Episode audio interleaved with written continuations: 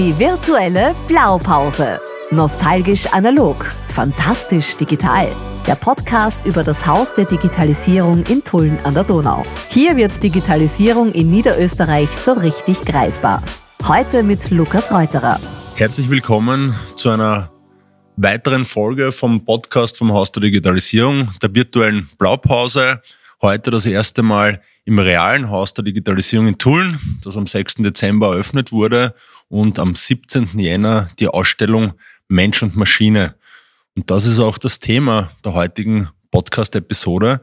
Und es freut mich sehr, dass ich heute zwei wichtige Partnerinnen vom Projekt Haus der Digitalisierung begrüßen darf, nämlich dich, Edwin Klingelhuber von ACP IT Solutions. Herzlich willkommen. Danke, dass man dass ich hier sein darf. Und dich, Matthias, Matthias Wobornik, Geschäftsführer von Natur im Garten. Ja, danke für die Einladung. Freut mich, dass ich da sein darf. Jetzt ist das Thema Mensch und Maschine sowohl ein wichtiges Thema im Haus der Digitalisierung, unsere erste Ausstellung. Es ist auch ein sehr polarisierendes Thema. Was bedeutet für euch in eurem Alltag Mensch und Maschine? Was heißt das für dich, Edwin? Also Mensch und Maschine ist ja äh, nachdem äh, ich ja Geschäftsführer eines IT-Unternehmens bin, ist ja das eigentlich ein, ein täglich Brot, das uns in zweierlei Hinsicht begleitet. Einerseits Mensch und Maschine natürlich für uns intern im, im Unternehmen, wo uns neue Arbeitsweisen äh, auch vor die gleichen Herausforderungen stellen wie viele andere Unternehmen am Markt. Andererseits äh, machen wir damit auch Geschäft. Ja, das ist unser Geschäftsmodell, äh, das ist ein zentrales Thema äh, bei, bei unserem Business. Und äh, das Spannungsfeld, du hast das schon kurz angeschnitten, es ist ein Spannungsfeld, ein Spannungsfeld zwischen Innovation und, und, und ähm, Wachstum, andererseits ein Spannungsfeld mit äh, Nachhaltigkeit, mit dem Thema Umweltschutz, aber auch ein Spannungsfeld Mensch und Maschine äh, im Sinne von, was macht das mit uns Menschen äh, und ja, wie verändert sich auch Kultur im, im weitesten Sinne? Ja, also ein, ein, sehr breites, ausgiebiges Feld. Auch, auch die Frage, wie viel Maschine braucht der Mensch in Wirklichkeit im, im, im täglichen Alltag? Kommen wir äh, gleich zu dir, Matthias. Wir haben vorher im Vorgespräch schon kurz darüber gesprochen. Natur im Garten, Gartentouren, Garteln, Maschine ja, aber Digitalisierung bei euch? Das ist eine gute Frage. Ähm, wir sind dem natürlich schon nachgegangen, aber wenn man prinzipiell das Thema Mensch und Maschine mal betrachtet im Gartenumfeld, dann ist es die Klassiker, der Rechen, die Schaufel, die Gartenhake. All dies äh, sind die Maschinen der Gärtner. Die sind jetzt nicht hochtechnisch entwickelt, aber die gibt es schon seit sehr, sehr, sehr vielen Jahren. Aber wir sitzen ja hier im Haus der Digitalisierung, deswegen ist sicher auch das Thema wie schreitet Digitalisierung im Garten voran, äh, ein, ein wichtiges. Und auch hier sind, sind wir in einem Spannungsfeld. Wir haben beispielsweise auf unserem, auf der Natur im Garten Erlebniswelt, der Garten Tulln, letztes Jahr einen Digitalisierungsgarten eröffnet. Nicht zuletzt aufgrund der Zusammenarbeit natürlich auch mit dem Haus der Digitalisierung.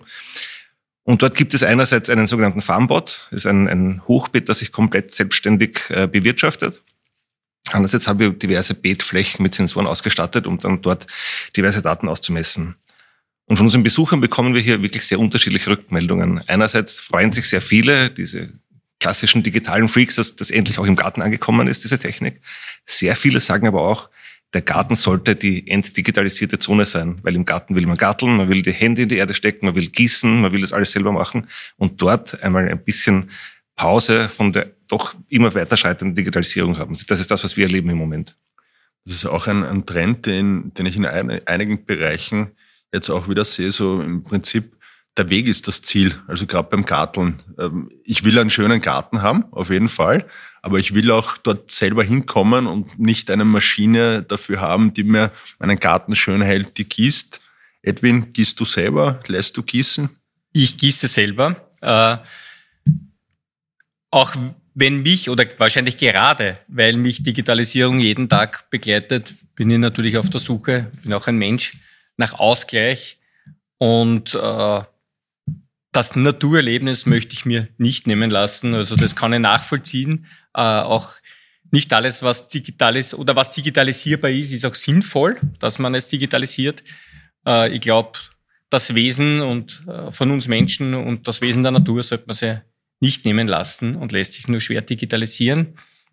Aber vielleicht ein Gedanke möchte ich noch aufgreifen, Thema, weil du gesagt hast, Werkzeuge. Meine, wir, wir Menschen sind ja evolutionär ja, es gewohnt, dass wir uns Werkzeuge zunutze machen. Das heißt, Mensch und Maschine und das Zusammenwirken von beiden ist nichts Neues. Was uns oder was glaube ich jetzt wirklich Neues ist, dass man so, dass so ein Schritt bevorsteht oder befürchtet wird, dass wir Menschen uns nicht Maschinen zunutze machen, sondern dass das dann umgekehrt passiert mit zunehmender KI und besserer KI, dass die Maschinen uns Menschen sich zunutze machen, äh, so wie man es halt meistens nur aus Science-Fiction-Filmen kennt. Äh, und da ist, da, da gibt's ganz viel Unbekanntes und äh, da betreten wir in Summe auch im Sinne der IT ein komplett neues Terrain. Mhm. Da sprichst du ein Thema an, Mensch und Maschine wirklich sehr, sehr breit gefasst, aber auch in der Ausstellung im Haus der Digitalisierung meint Mensch und Maschine genau die, die Entwicklung der Werkzeuge, der Maschinen, mit denen die Menschen in, in der Geschichte immer zusammengearbeitet haben. Heute, und du hast das Stichwort künstliche Intelligenz gebracht, ich habe auch die künstliche Intelligenz heute, heute Nacht mir zunutze gemacht, weil ich habe einen kleinen Test gemacht. Ich habe ich möchte keine Werbung machen, aber einen, einen bekannten Chatbot, der gerade medial sehr gut ähm, läuft und in, in aller Munde ist, gefragt, was die KI einem Podcast-Teilnehmer, einem Digitalisierungs-Podcast-Teilnehmer für Fragen stellen würde. Und habe da auch sehr sinnvolle Antworten bekommen, nämlich zum Beispiel, ähm, wie können Unternehmen wie ACP IT Solutions oder auch Natur im Garten sicherstellen, dass KI-Systeme äh, ethisch verantwortungsvoll und transparent eingesetzt werden. Und das war eigentlich genau jetzt äh, auch von dir die Überleitung vorher. Das wird genau das Thema sein. Auf der einen Seite, was kann die KI? Wo kann sie helfen? Und wo müssen wir aber auch steuernd eingreifen, dass die Menschen im Mittelpunkt bleiben? Ja, das ist, äh,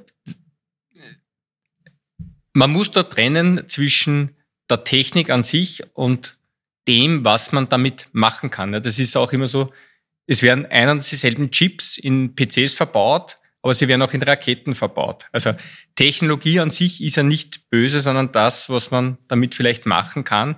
Und genauso ist es bei KI. KI an sich ist ja ein Algorithmus oder ist, ist ein System, äh, das man erst zum Leben erwecken muss.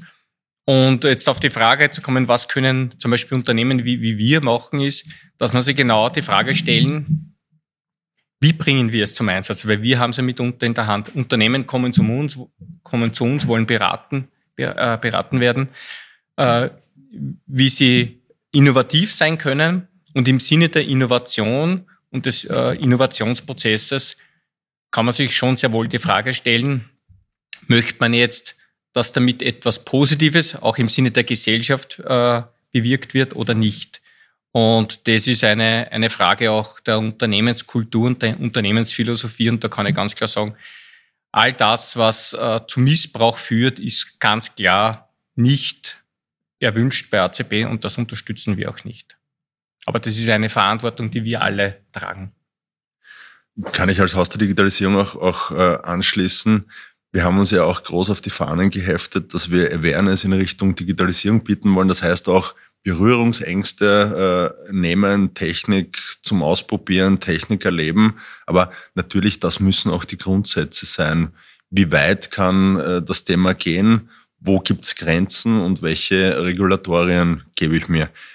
Matthias, für euch im, im täglichen Geschäft künstliche Intelligenz, habt ihr Berührungspunkte, Tatsächlich künstliche Intelligenz in unserem eigenen Umfeld ist noch nicht so angekommen. Es gibt natürlich immer wieder äh, Versuche mit verschiedensten Apps zum Thema Pflanzenerkennung, äh, zum Thema äh, Steuerung. Eine Meinung nach der, der Dinge, die in Zukunft sehr wichtig werden, vor allem im kommunalen Umfeld. Wir sind ja auch dabei, die, die Kommunen in ganz Südösterreich zu überzeugen, nach unseren Kriterien die Grünräume zu pflegen, ist intelligente Bewässerungssysteme einzusetzen, wo man mittels Sensoren die Parameter wie äh, Feuchte, Wind, ähm, Temperatur, Luftfeuchte, Nährstoffgehalt im Boden messen diese dann an eine Zentrale melden. Und der, sagen wir der Mitarbeiter der Kommune, der Gemeinde kann dann entscheiden, ob dieses Bett gegossen werden soll oder nicht oder ob es gepflegt werden muss. Das spart natürlich enorme Ressourcen, Humanressourcen, aber auch andere Ressourcen. Und wenn wir gerade in den letzten Tagen gehört haben, wie das mit dem Wasser weitergehen wird, wird das ein ganz zentrales Thema der Zukunft werden und ist auch ein ganz zentrales Thema in unserer Beratung, alles was Wassermanagement betrifft, weil das wird einfach ein, ein Riesenthema werden. Mhm. Wie, wie glaubt ihr beide auch an, an beide die Frage, wie kommen wir auf diesen Weg? Diesen Weg, die nutzbringenden Auswirkungen einer künstlichen Intelligenz, der, des technischen Fortschritts in dem Bereich zu nützen und den, ich nenne es jetzt mal, gefährlichen Bereich zu kontrollieren, äh, auszuklammern. Für mich ist das eine Reise, die gerade beginnt und sehr medial derzeit auch geführt wird von Urheberrechtsthemen über was darf eine künstliche Intelligenz, was darf sie nicht. Also, wenn ich da vielleicht antworten darf, du hast das vorhin schon erwähnt, der Weg ist das Ziel oder so. Das, das trifft perfekt meiner Meinung nach auf den Bereich der Digitalisierung zu, weil die IT-Projekte anders laufen. Früher hat man große Systeme eingeführt, das waren Riesenprojekte äh, mit Projektplan über mehrere Jahre. Bei Digitalisierung sehen wir, dass das nicht zum Ziel führt. Das ist eher ein Weg der kleinen Schritte. Äh, man, man versucht sich darin, könnte man jetzt äh, negativ beurteilen, aber man geht schon bewusst kleine Schritte. Man hat zwar ein Ziel und eine Vision vor, vor Augen und versucht, dass man das Ziel mit Digitalisierung unaufgeregt, äh, aber bedacht erreicht. Und, ähm, und man muss da schon flexibel bleiben und der gleich zuerst gedachte Weg führt nicht immer zum Ziel, weil nicht alles ist möglich. Also ich bin mir dankbar über so praktische Beispiele wie mit der Bewässerung. Das muss man, da muss man schauen, das muss man mal austesten und schauen, ob die Sensoren die, die notwendigen Daten liefern und ob das zum Ergebnis führt. Und so ist es ein, eher ein evolutionärer Prozess und als evolutionärer Prozess zu verstehen, wo man eben das Technische abfängt, aber wo man sich auch, glaube ich, immer wieder die Frage stellen muss, ist es jetzt auch noch nachhaltig? Also so, so mit dem, mit den Dingen und mit den Themen und, und Richtung Governance, Compliance, ist das compliant, ist das gesellschaftstauglich? Man muss das in viele Richtungen immer abgleichen, äh, das Ergebnis. Und wenn man das bedacht macht, und wir legen äh, großen Wert auf so einen Weg, dann führt das auch, glaube ich, zu einem sehr guten Ergebnis. Also ich, ich hätte gerne einhaken, weil ich, ich glaube, es muss nicht immer sein, dass noch mehr und noch mehr und noch mehr, also wirklich der, mit, mit Maß und Ziel, wie man so schön sagt, ist, glaube ich, ganz wichtig, auch alles, was künstliche Intelligenz, alles, was Digitalisierung betrifft, weil es ist auch schon ein, ein Thema gerade äh, aufgekommen, Nachhaltigkeit, Regionalität ist für uns ein ganz, ganz wichtiges.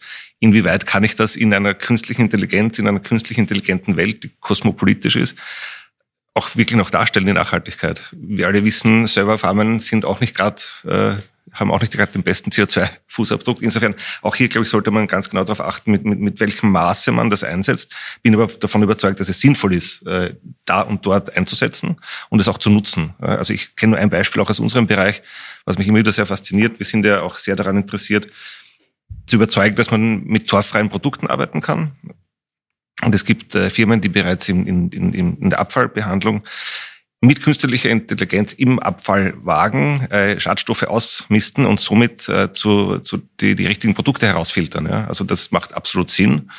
Und deswegen ist, wie gesagt, Maß und Ziel ist, glaube ich, das Thema.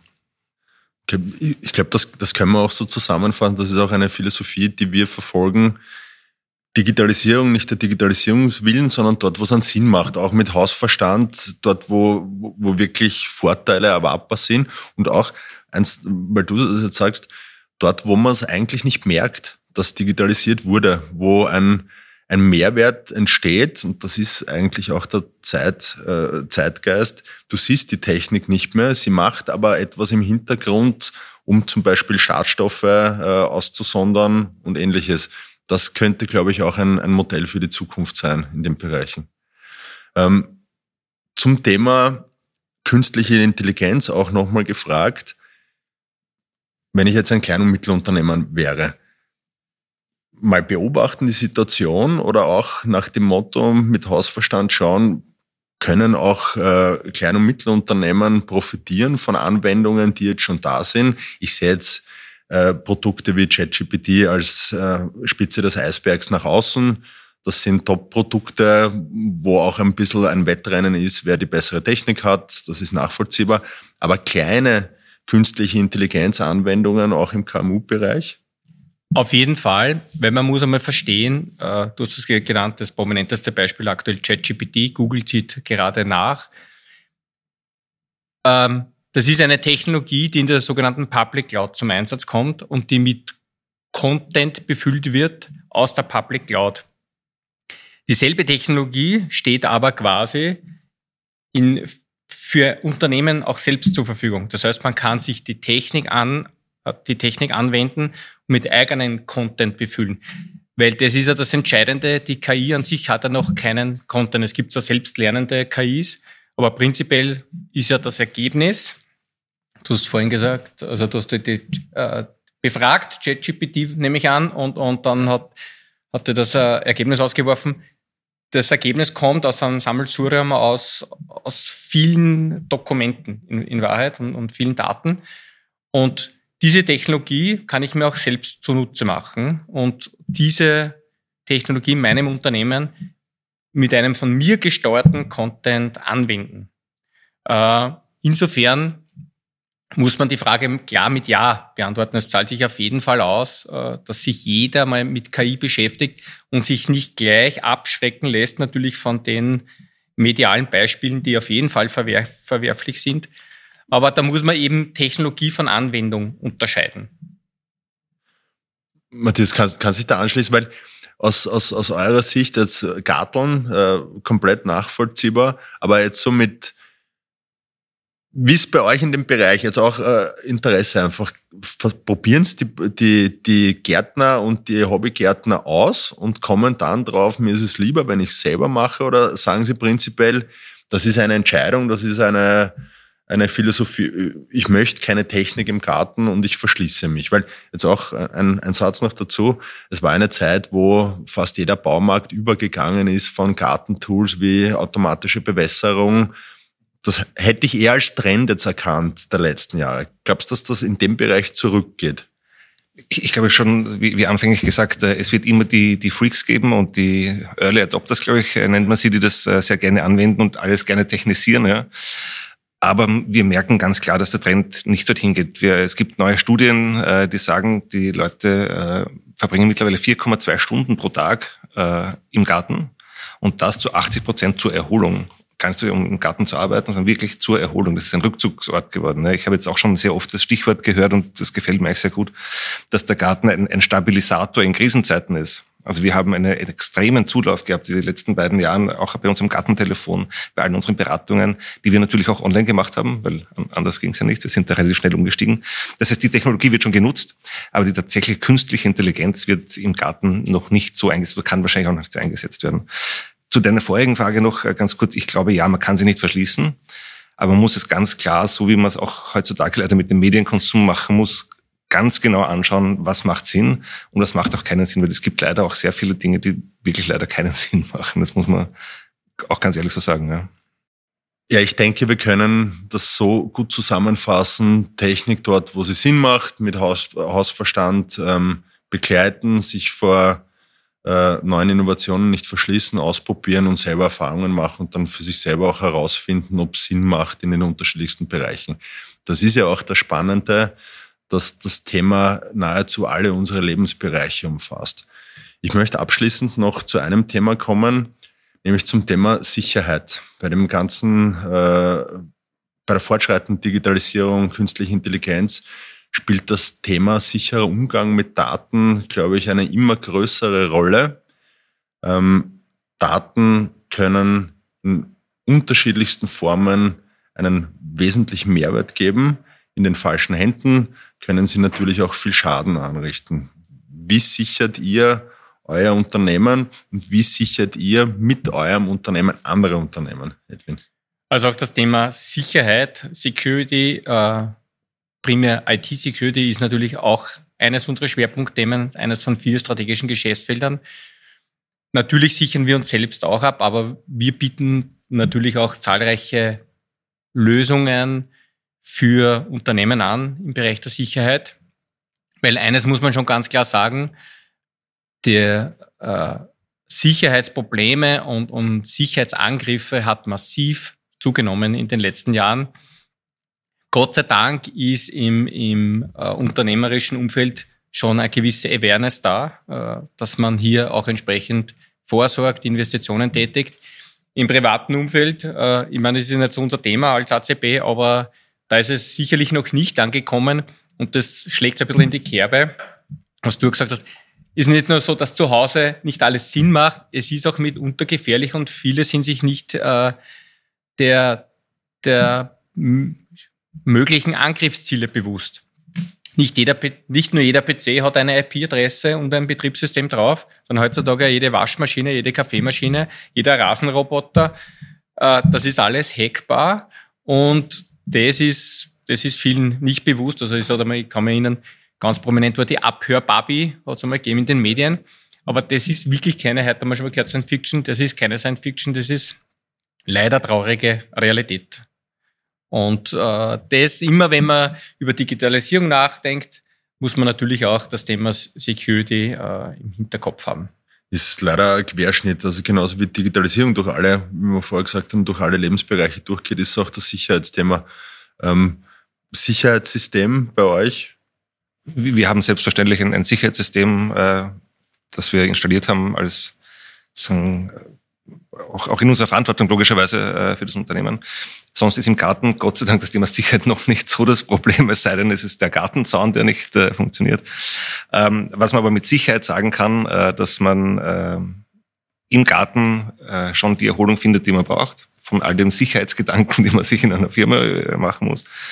Und dass man einfach hier schon etwas auch beitragen kann. Und das ist auch etwas, was ich schon noch ganz, ganz dringend anbringen will mit der ökologischen Pflege von, von Gärten und Grünräumen kann man einen eigenen, im selben eigenen Wirkungsfeld, im eigenen Wirkungskreis äh, Beitrag zum Umwelt- und Klimaschutz äh, machen. Und ich glaube, das ist heutzutage wichtiger denn je. Und dafür stehen unsere Expertinnen und Experten zur Verfügung und wir geben sehr gerne Tipps dafür, wie wir das digital, dazu haben wir Angebote, aber auch analog äh, machen. Danke Matthias, äh, danke Edwin. Das waren jetzt sehr schöne Schlusswörter und ich kann die noch ergänzen, ganz kurz. Wir blicken hier wunderschön an einem äh, wunderschönen Tag auf Tulln und auch Tulln hat sich das Thema auf die Fahnen geheftet, nämlich die beiden Themen. Und so würde ich den, äh, den Kreis schließen, nämlich Digitalisierung und auch Nachhaltigkeit zu verbinden, nämlich äh, Smart City, Smart City Tulln, was nichts anderes heißt als genau die Digitalisierung heranziehen um in den Nachhaltigkeitsthemen, die für die Einwohner und Einwohnerinnen für eine Stadt wie Thun natürlich wichtig sind, noch besser zu werden.